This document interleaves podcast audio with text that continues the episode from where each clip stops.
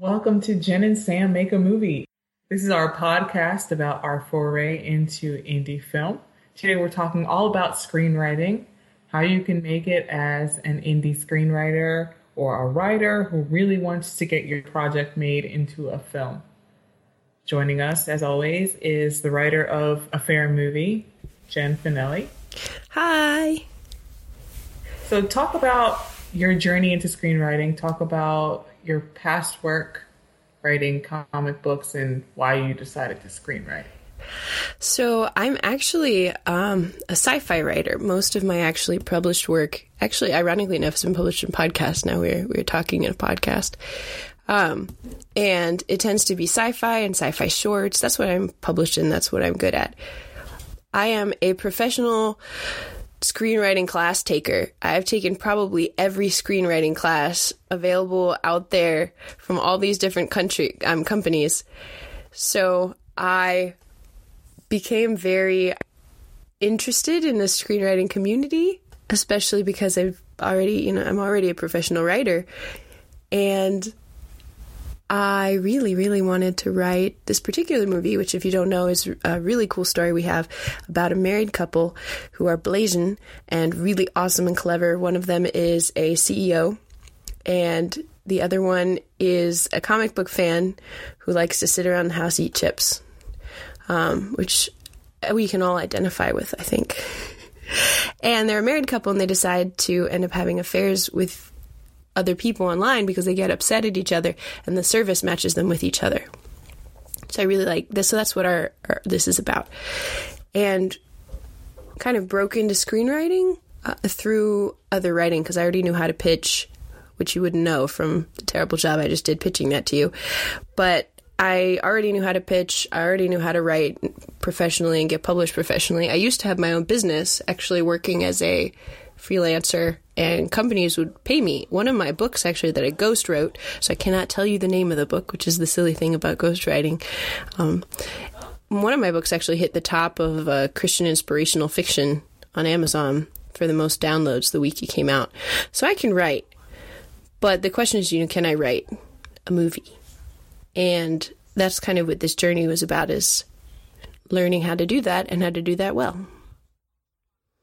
And Sam thinks I'm okay. I think you're really good. The Austin Film Festival also thought we were okay. Um, they had a really a lot of really good feedback. We actually got to the top 10 um, to 15% of scripts at the Austin Film Festival. And from what I've been hearing out on the writing street, quote unquote, um, is that that's actually a really good film festival to do well in. Um, there's a lot of smaller film festivals that it doesn't matter if you win or not. So that's pretty cool. And the f- feedback we got from them was really fantastic. Uh, it was really right on line with the feedback that we got after Sam did our first table read. Um, Sam re- recorded it for me because I couldn't be there, and just listening to the table read itself, um, listening to Sam's feedback, which was excellent because you know she's a filmmaker, so she knows what, kind of what she's doing, what she wants in a film and listening to kind of what other people felt after having read it, a lot of it was really similar to what was being said um, at the film festival. I mean, we had our first our first line reader had no feedback. They were like, "This is wonderful. I love it." There, there was, I think, a little a little something which I can't remember what it was, but mostly they were like raving raving over it. I think they wanted us to win. Um, and the second line, the second round person had a little bit more um, feedback, especially about our first act, which we really tried to tighten up. And we we ended up cutting. I don't know. I, I ended up cutting a lot of dialogue and things like that out of the film to kind of shorten it because I, I tend to meander in real life. Uh, you really can't do that in a movie. It has to be short and sweet. You can't if you have a million dollars. Not even a million these days. Like what, fifty million for a rom com? You can meander. Yes. We're doing this film for much, much less than that. And hopefully, we can show you how you can get your film made for relatively inexpensive as well. And we're learning a lot from a lot of other people who kind of know better than us. We're not total newcomers, even though this is our first feature film, um, because we've both, you know, had professional experience in our, in this industry in some way before. But we kind of want this especially like this podcast and these journeys to kind of be a journey where you can come with us. Because there's a lot of people out there who already know everything and they can tell you teach you from kind of above. But we're really excited about like working like coming alongside with filmmakers and being like hey this is our journey. And that way you can also watch from our mistakes and things like that the things we do right the things we do wrong and kind of be part of this story so that you're not um, we we're not shouting down at anybody from from a mountaintop i think I think that's good. So, um, Sam wanted me to talk a little bit with uh, you guys, um, and I think with her, about um, how we're kind of using screenwriting contests as like partial payment. Um, one of my first ideas when I was starting to pitch this film to Sam, because I, I pitched her just like I took it, I actually took it really seriously. I don't know if Sam, I don't know if you know that, but I mean, to me, it was like a, it was like I'm gonna, you know, try to pitch this right, um, and we, you know, the actual conversation was very casual, but there was a lot of preparation in my mind for like making sure that when she got it, it was as good as I could make it at that time. Uh, and so one part of my pitch was also making a marketing pitch uh, I, because as an indie filmmaker, you have to be a little more market savvy. You can't just be like, okay, I'm a screenwriter, and now somebody else is going to do all the work. Absolutely, and we have a great blog resource.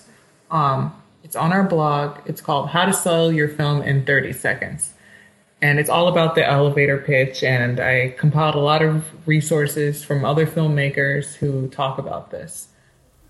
So you guys should check that out. Um, and so that's kind of one of the ideas is how can I also share not just the pitch of my story, which is fairly easy. Married couple who end up having an affair with each other. Pina Colada song, sprinkle the Blasian love on there, and it's beautiful. It's it's an awesome film, and everyone's gonna love it, and you should all see it. So it's very easy because I, I have many different aspects from which I could make it very short.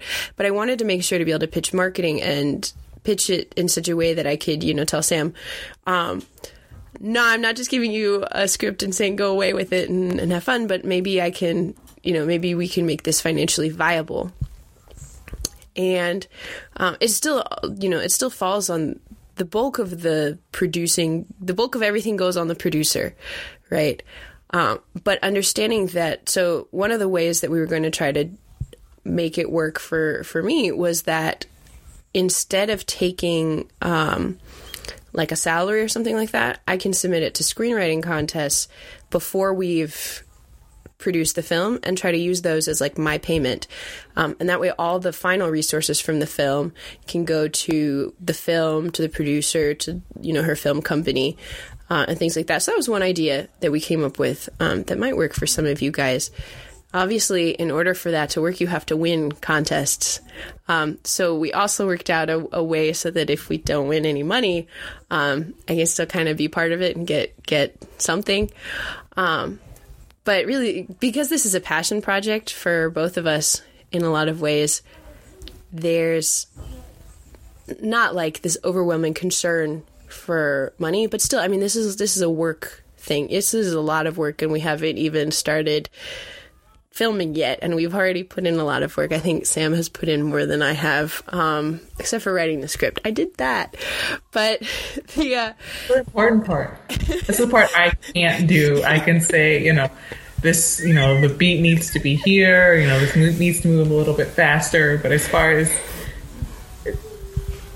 it's just, which is funny considering my background, I can I can critique dialogue. I can say, you know, no one would really say this, or someone would say it this way. But as far as, you know, the blank page coming up with coming up with a hundred pages of a screenplay, yeah, I'm not going to do that.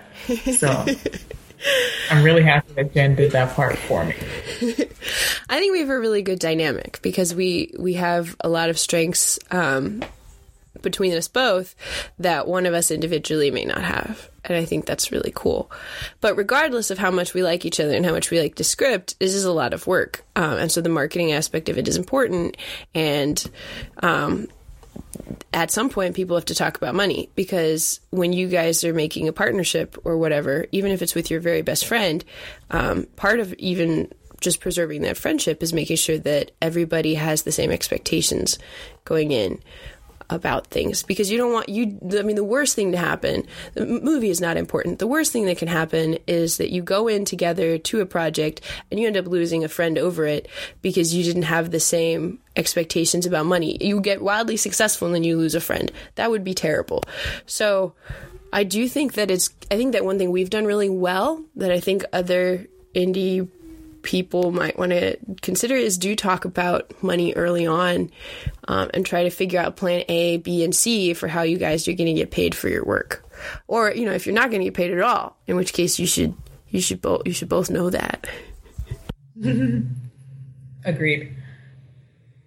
So as far as let's talk about the, the feedback from the festivals that we've submitted to. Do you think that the feedback has been worth it? And how if someone wants to take the route of submitting their screenplay to festivals, how many do you think is a good idea to submit to? So there's a really good resource online um, that talks about how you should just submit to the top festivals. So that's like four or five because it's like 50 $60 each one. I have spent probably well over $500 now submitting to contests. That's a lot of money that I actually don't have. Um, so that's you know that's that's a thing. I've submitted to a lot of extra contests because we're kind of using this a little bit differently. We're using this to also see if we can get we want to get word out and kind of get our name out there because and because it's such an easily easy to sell idea we want it, just having the script in multi and because we're pretty confident in the script just having the script in multiple contests gets people thinking and get gets their brains buzzing. So that's that's kind of part of what I'm doing. But as far as getting scripts, um, getting into into contests for the feedback, the ones that I've gotten feedback from have been really wonderful. Um, I got feedback from the Austin Film Festival, as mentioned. Didn't pay anything extra for feedback, I don't think, which was beautiful. So try to select those that don't make you pay extra because they're like Screencraft is a pretty cool organization and they have a lot of contests and they want to send me information about contests all the time. But they charge you as much for the feedback as they do for the entries. So you're paying $100 to have someone tell you what they think about your movie. Um, if you live in LA or or any other area where you know you have the five degrees of Kevin Bacon ability to contact somebody who actually knows about movies, that'd be way more worth it. Um, if you don't, I live in Puerto Rico. Um, you live in Ohio, and it's a little harder. There's really good film community um, in Ohio that Sam's really plugged into. Unfortunately, I'm not very plugged into the film community in Puerto Rico, even though there's a really good film community there too. Um, and part of that, it just makes it very difficult to get professional feedback. But I have not paid extra for feedback because it's not something I'm willing to do. I'm not going to pay pay double. Um, the Wild Sound Film Festival, like at the total other end of the spectrum of the Austin Film Festival, um, like these are very much like a for-profit, online only. Um, what they do for you is if you win, they post your video online. You don't get money and prizes, and you don't get picked up by a producer. Um, so you're basically paying fifty dollars to maybe, maybe not get your get your script table read online. Um, which sounds like a terrible deal, but the feedback was great. They spent they they I think it was like I don't know. It was a few thousand words of feedback, it, and it was pretty solid. The person really thought about it. Did I agree with all the the feedback? Um, no. Some of it I thought, from a professional standpoint, doesn't work, uh, and some of it I thought came from the perspective of somebody who likes to watch a very different kind of romantic comedy than I do. Um, like I'm not really big on some of the okay, I'm I don't want to be a jerk. Um, I'm not a really big of any fan of anything Adam Sandler does. Um, and I feel like when I think romantic comedy, I do not think Adam Sandler, so that's hilarious. um, I think he's been in a, in one, but like as, as far as comedy goes, like that's his his comedy style, and it's something that I'm trying to avoid. Um, and slapstick, everything crazy, adult man child humor. Yeah. But then on the other hand, I really dig, which is going to sound like a contradiction, but really dig the humor of Futurama. And what Futurama does is often very random. Uh, because random and awkward situations can be very funny. So we have some transitions in our film um, within the script where there is a moment of wait, that's very spontaneous because I think that's how people actually are. So, and some of those moments have been um, if you have a character who's spontaneous and another one who loves order and know everything to be planned out, that's another dynamic that's really interesting to explore. which is what we do. Yeah, exactly. which and I, that affects the flow of the of the screenplay. Um, which was one of the criticisms we received that I disagreed with was that the flow should be more linear um, instead of you know because when they start having the affair, they jump um, very quickly from item to item because Sungmin is going down an itemized list, um, which actually is a very Lashonda thing to do to go down a list. But they're but they're very they almost seem like random things that they're jumping into, uh, and that's because that's how Sungmin's brain works. His is very his very random thing. It's like he wants to do this, and they have two opposing agendas because she has a bunch of ideas of what she wants him to do. He has a bunch of ideas of what he wants her to do, and so there cannot be order when you have two I- opposing I- agendas that are trying to give take turns. That's the thing about a right. It's not a boy meets girl and they both fly towards each other. These two characters don't want to be together, and they're this is a last ditch effort to save their marriage. Yeah. So they've got two opposing agendas, and what we're exploring is, you know, how are they going to make it work? These people are, you know, by modern standards, this marriage should not work.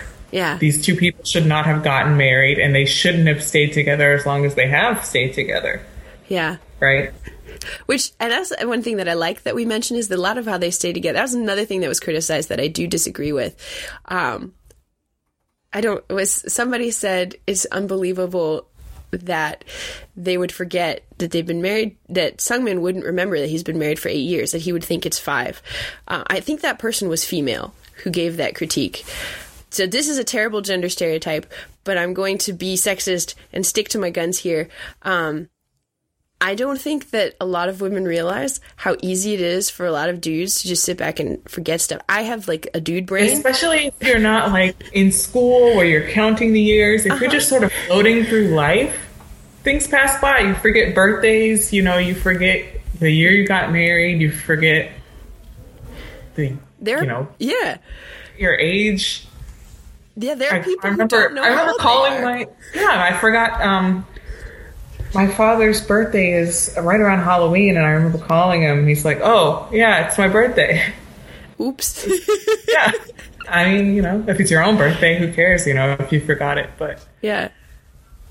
Well, and I for for the last two years actually, I didn't know how old I was, and I'm not old, so I shouldn't be. But I realized I sat down and calculated the other day. I know, I think I know how old I am now, um, but about uh, two years ago, I sat down and I, I realized that I had been subtracting years from my birthday.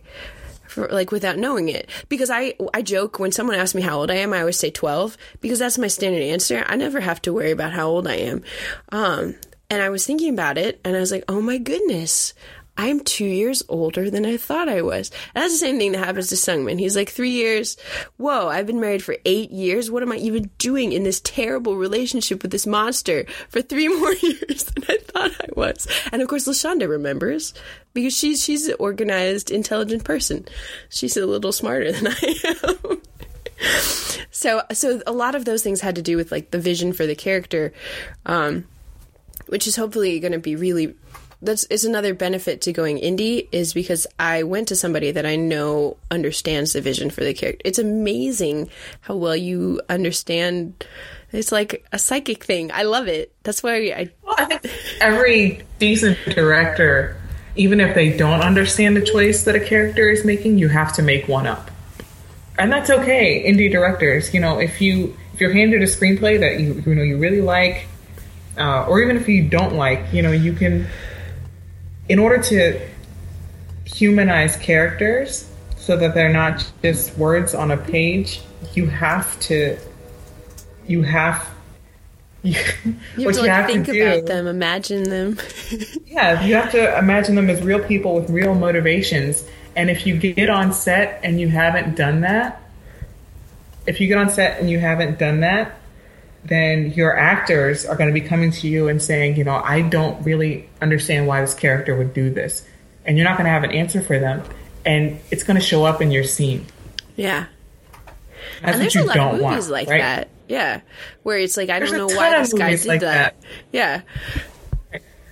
And sorry, there's a train. I also live behind a train track, so there's everything happening outside my apartment. I, I apologize for the audio quality of the podcast. It's totally my fault. Jen has an awesome mic, and she's working in a perfectly quiet environment, and I'm essentially like the equivalent of downtown Manhattan, except in the middle of nowhere in Ohio. Like, what did you call it before? You called it downtown nowhere, which I, I love that. Ohio, also known as Norwalk, about an hour outside of Cleveland, where I spend a lot of my time. Whoa, you live where the Norwalk virus comes from? What? Oh man. Norwalk, Ohio? There's a, there's a virus named, named after my town? What? Oh man, I think is it it might not be it might be a Resident Evil virus. It might not be a real virus.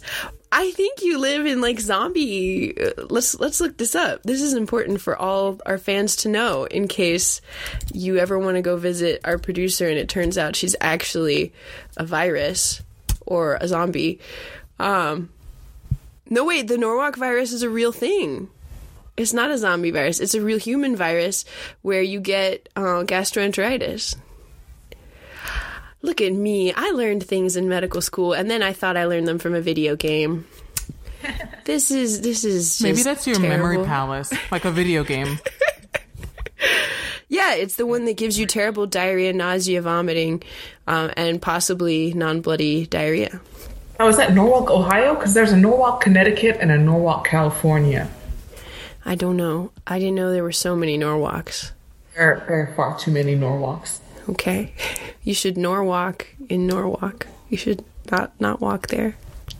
I'm sorry. I'm sorry, everybody.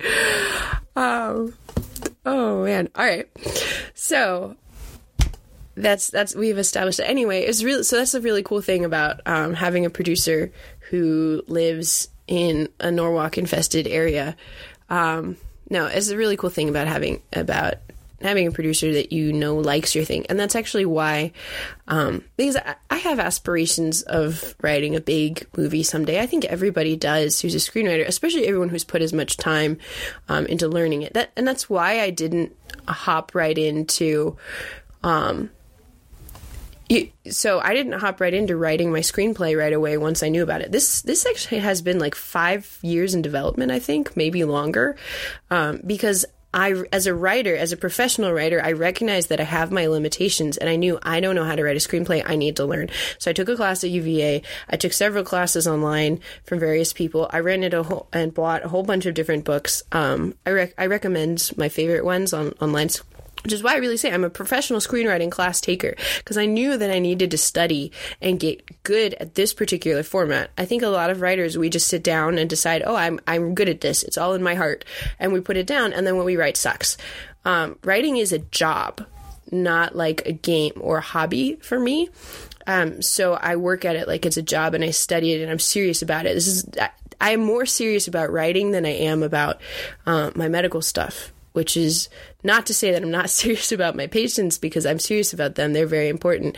Um, but I recognize that my patients are going to heal themselves in a way. You know, we have amazing human bodies with immune systems that fix and and you know I understand that there that's a cooperative relationship right?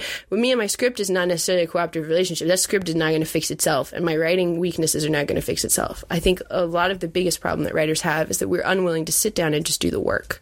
Um, the work of revising the work of taking advice and changing things. Um, and that's kind of essentially where where this all comes from. And, and that's why so as, as i was saying like yeah i, I want to be you know a big famous screenwriter one day. But on the other hand i know that this script has a really important story. And i don't really hollywood isn't really looking to produce things like this right now. I mean i've been reading about one girl. She wrote a, a screenplay about uh, both the, of the couples were, uh, I, th- I think both members of the romantic comedy were obese or fat or however you want to say it. Um, and she wanted to be body positive about it. She wanted to be like, these are attractive people. Fat people have sex too. Yes, that's good. Please don't attack us for using the word fat. Twitter. um, yes, or Tumblr. They, they get really angry, but I don't, I don't know a lot of Tumblr people. Um, If you attack us on Tumblr, we're not going to find out about it. it'll be okay. Just be nice to us on Twitter. Yeah, we've um, heard our feelings on Twitter. yeah. but you know and she and she wants to be body positive about them and celebrate them and and see see them as a as a beautiful and sexual thing and all, all the hollywood people that she talked to were like we need to make fun of them and this needs to be funny and she, her comedy her it wasn't a rom-com that was supposed to be a serious romance um, and a similar thing wong fu productions um, who you guys should look up they have a huge following. They are clearly bankable. Any producer with a brain looks at them and knows this is bankable. And producers turned them down and said they needed to replace the Asian characters with white people. And this is why I can't, I have people in my life who don't believe that there's still racism in Hollywood. I'm sorry, it is a fact. There is racism in Hollywood. It's excusable racism because it's it's masked by you know this is our money we're going to invest it and we don't know we don't know for sure that you're financially viable because what you want to do hasn't been done before because we won't let you do it. It's Yeah. this chicken and egg problem that really can only be fixed when we stop asking people for permission and start creating our own markets. Yeah. And that's what we've been doing. Um, what's that movie by Wong Fu Productions, by the way? It's amazing, and I it was on Netflix at one point. I Wong Fu Productions' first movie. Wasn't that his title? That was the title of their No. crowdfunding. That was the title of their crowdfunder for it. Um, We're gonna find out. We're gonna find out right now. Hold on. a lot of people really loved it. I don't know. I don't remember the title. But yeah, and it's not to say you're not saying that like the racism is, is excusable because I don't want people to take that quote out of context. But you know, saying that people make excuses for it. Um, somebody on Twitter said it was really brilliant. Somebody on Twitter said we need to stop asking for a seat at the table and start building our own table. And I think that's very true. And that's what we're doing. Because when it comes down to it, I didn't really want to compromise on this screenplay. So I decided I was going to go find a very good table maker to make my table. Now we're finding out what's going on with, uh, we're finding out the name of the Swang Fu Productions movies. You guys can look it up. That was beautiful.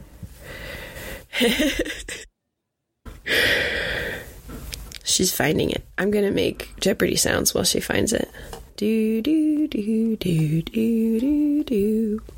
Because you can't see us. We we look super cute right now, the both of us. So you guys should think about that while we're while we're looking for this. So one of the other things, um, actually, that's been kind of a, a inspiration in learning writing and learning some of this marketing and indie stuff, I think indie film producers should really check out um, big YouTubers and how they're surviving. Speaking of Wong Fu Productions, uh, Wong Fu Productions is a really great example specifically because they are they just they're YouTube short makers, but actually you can learn a lot from video game let's players too. Um, especially podcast makers um, can learn a lot because they understand the value of like they really understand the value of you can't have dead air you have to keep the energy going um, so I highly recommend looking those those guys up. By the way, because they're very I found it. It's called Everything Before Us. The film's called Everything Before Us by Wong Fu Productions, and it was on Netflix. It might still be on Netflix, no guarantees, but it's an amazing movie. It's got sci-fi, it's got romance, it's you know semi dystopian. It's great. So go check it out, and it's great for representation of Asians. It's just wonderful. well, and they just have really good film quality in general. All their stories have been very um, deep. They always have something to say, which I think is is pretty impressive. So yeah, so that's them.